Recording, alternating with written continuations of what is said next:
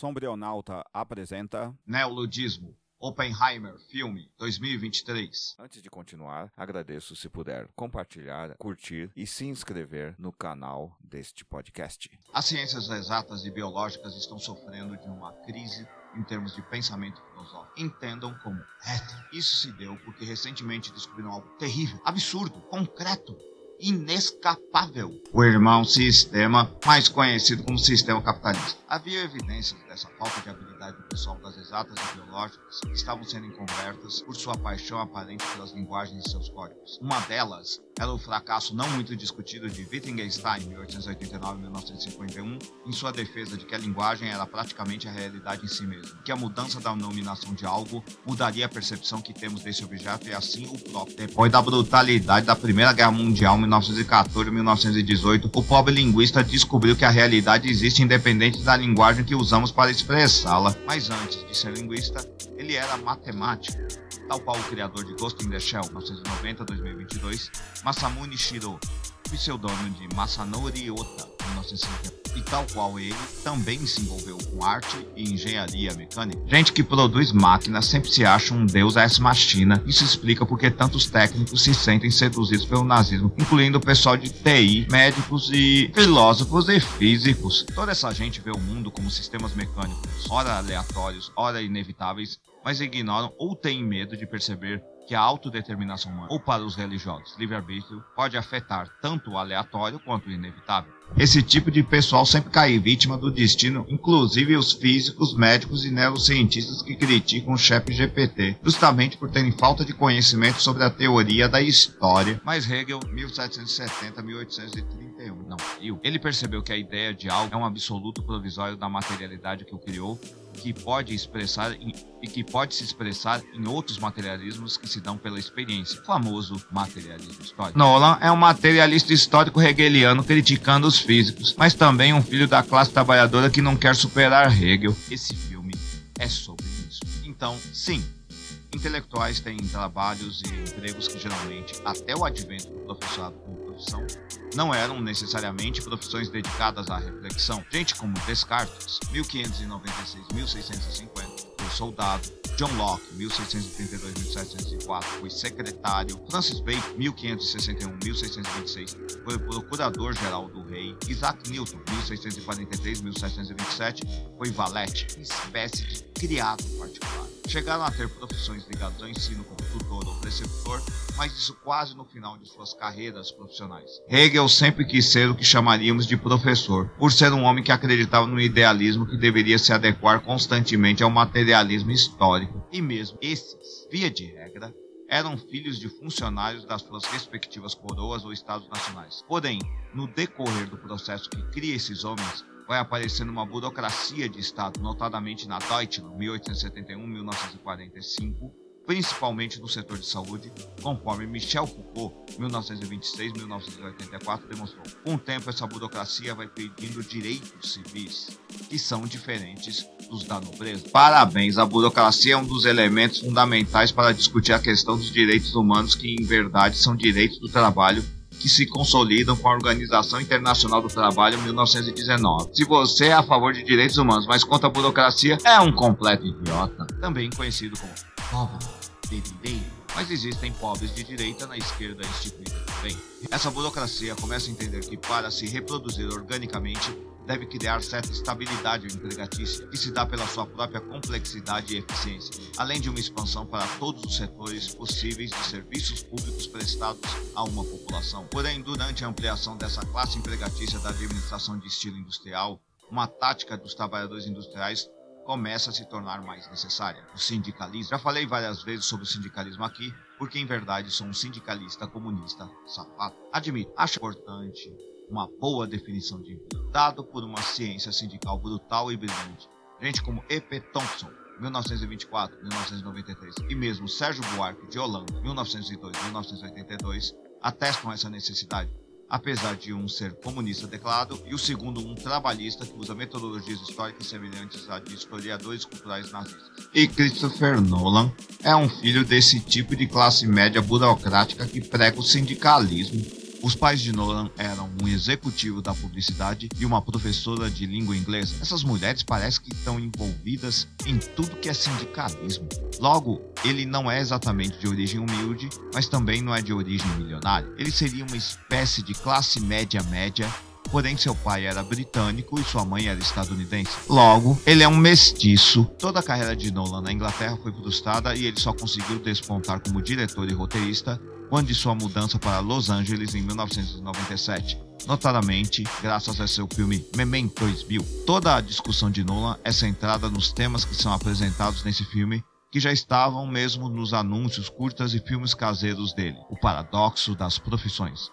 Nesse sentido, ele trabalha com narrativas que devem ser montadas pelo próprio espectador, que, assistindo o que está lhe sendo apresentado nas telas, tenta dar sentido por meio de pequenas dicas e tirar conclusões que os próprios personagens não estão conseguindo. Resumindo, o grande mote de discussão de Nolan é a ética profissional e se ela existe. Por isso, muito nego o coloca como neo-hegeliano, ou hegeliano mesmo, pois o que está sendo perguntado é se é possível criar uma síntese entre teoria e antítese, onde teoria é o passado, ideia, antítese é o presente e o futuro é a síntese. O debate é como sobreviver ao que o Hegel chama de perda da perda, ou seja, o que acontece quando você perde algo e sente mais falta da noção de perder do que da própria perda em si. A discussão é como ficamos quando perdemos nosso idealismo profissional. Weber, 1864-1920, não conseguiu sobreviver bem com essa perda. Porém, Engels, 1820-1895, não teve esse problema,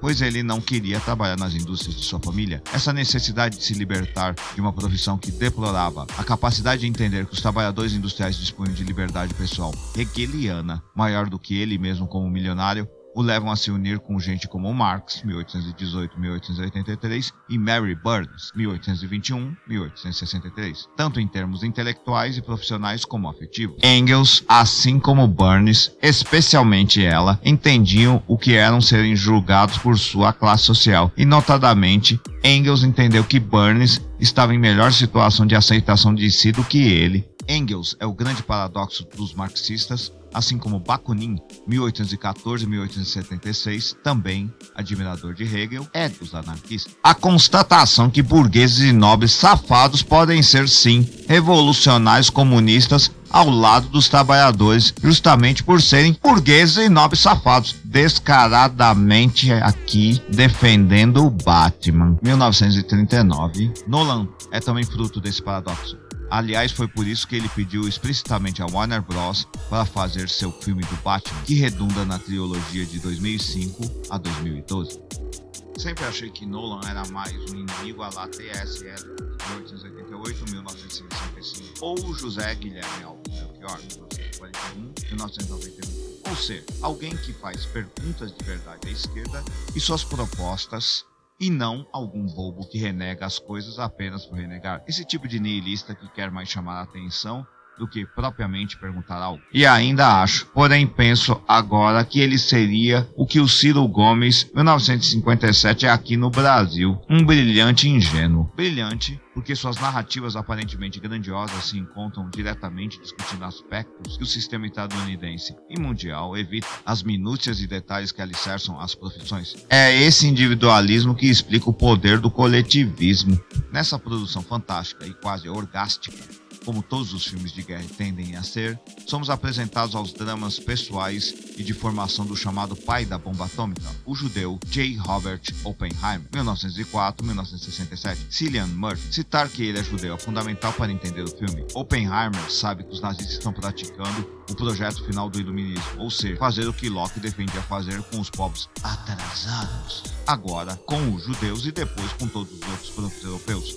Genocídio e escravidão, às vezes simultâneos, coisa que já falei na minha última resenha. Embora muitos coloquem o fim do iluminismo em 1815 com as guerras napoleônicas, 1804-1815, Adorno, 1903-1969, Horkheimer, 1895-1973 e Bauman, 1925-2017, defendem que ele ainda continuou, tanto que os dois primeiros alegam que a ideia do fracasso triunfante do herói grego Ulisses, século VIII antes da Era Comum, que permeia também esse filme em particular, ainda se faz presente. A ideia de que para vencermos nossos desafios pessoais, devemos abdicar de nossa personalidade. Sim. Você já fez isso se foi alguém astuto? Já fingiu ser o que não era? Não falou o que queria? Agiu diferente do que acreditava? Para conseguir ser o que desejava, expressar o que aspirava, para exercer aquilo que esperava. O preço que a astúcia cobra é não ser mais a pessoa que desejou a vitória. Todo filme se norteia em como devemos entender a mente de Oppenheimer e seus atos como professor e profissional, que aparentemente contraditórios, estão de acordo com suas premissas originais. Resumindo, intenção, teoria, profissão, antítese e finalmente ação, síntese. Nesse sentido, é bem sucedida a forma com que ele demonstra que este físico também é um cowboy e que, apesar de não acreditar no comunismo, é sim um defensor do sindicalismo, tal qual outro grande sindicalista estadunidense, Hoffa, 1913-1982, que serviu de inspiração para o Coringa de Heath Ledger, 1979-2008. Nolan e seu elenco também estão envolvidos nas questões sindicais atualmente e, para minha surpresa, ele aderiu à greve dos roteiristas defendendo seu sindicato.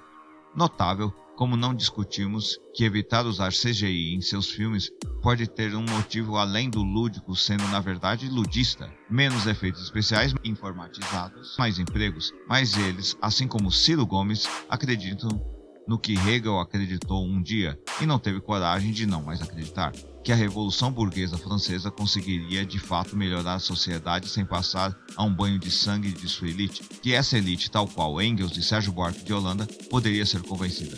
Lenin, 1870-1924, nunca caiu nessa. Por isso, o verdadeiro pensador comunista a superar o paradigma da Revolução Francesa, apesar de admirá-la, foi ele. Lenin aceitou que poderia perder o que perdeu, ou seja, que o materialismo histórico é sim dialético, logo lamentar perder algo que foi de alguém que não é mais ele mesmo está tudo bem. Nolan não aceita, e esse é o Oppenheimer que ele construiu. No decorrer então do filme, vemos os grandes esforços de Oppenheimer em manter coesa a equipe do Projeto Manhattan, 1942-1945. Nesse sentido, ele age bem como um clássico patrão, criando até mesmo uma vila operária para que seus cientistas possam se dedicar ao nefasto trabalho de exterminar milhares de vidas. Esse é o maior paradoxo que está presente nesse filme. A noção ingênua que os Estados Unidos parariam de ser letais se tivessem medo da chamada MAD, Mutual Assured Destruction, ou Destruição Mútua Assegurada, termo cunhado em 1962.